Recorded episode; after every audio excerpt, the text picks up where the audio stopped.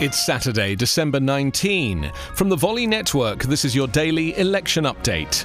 I'm Anthony Davis. Acting Defense Secretary Chris Miller ordered a Pentagon wide halt to cooperation with the transition of President elect Joe Biden, shocking officials across the Defense Department. Trump administration officials left open the possibility cooperation would resume after a holiday pause. The officials were unsure what prompted Miller's action or whether President Trump approved.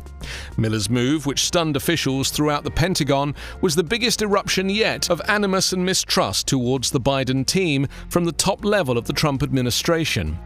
Meetings between President Trump's team and the Biden team are going on throughout the government after a delayed start as the administration dragged its feet on officially recognizing Biden as president elect. Biden Transition Director Yohannes Abraham contradicted the Pentagon's official response to the story on Friday afternoon, saying, Let me be clear, there was no mutually agreed upon holiday break.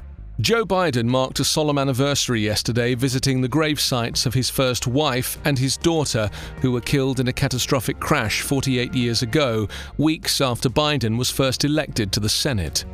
Biden and First Lady Jill Biden will receive their first doses of the COVID 19 vaccine in public on Monday, the transition team has confirmed. The televised vaccination will happen in Delaware at a location yet to be announced, and the Bidens will also use the event to thank healthcare workers at the facility. Your daily election update is part of the Volley Network. Find us online at electionupdatepodcast.com.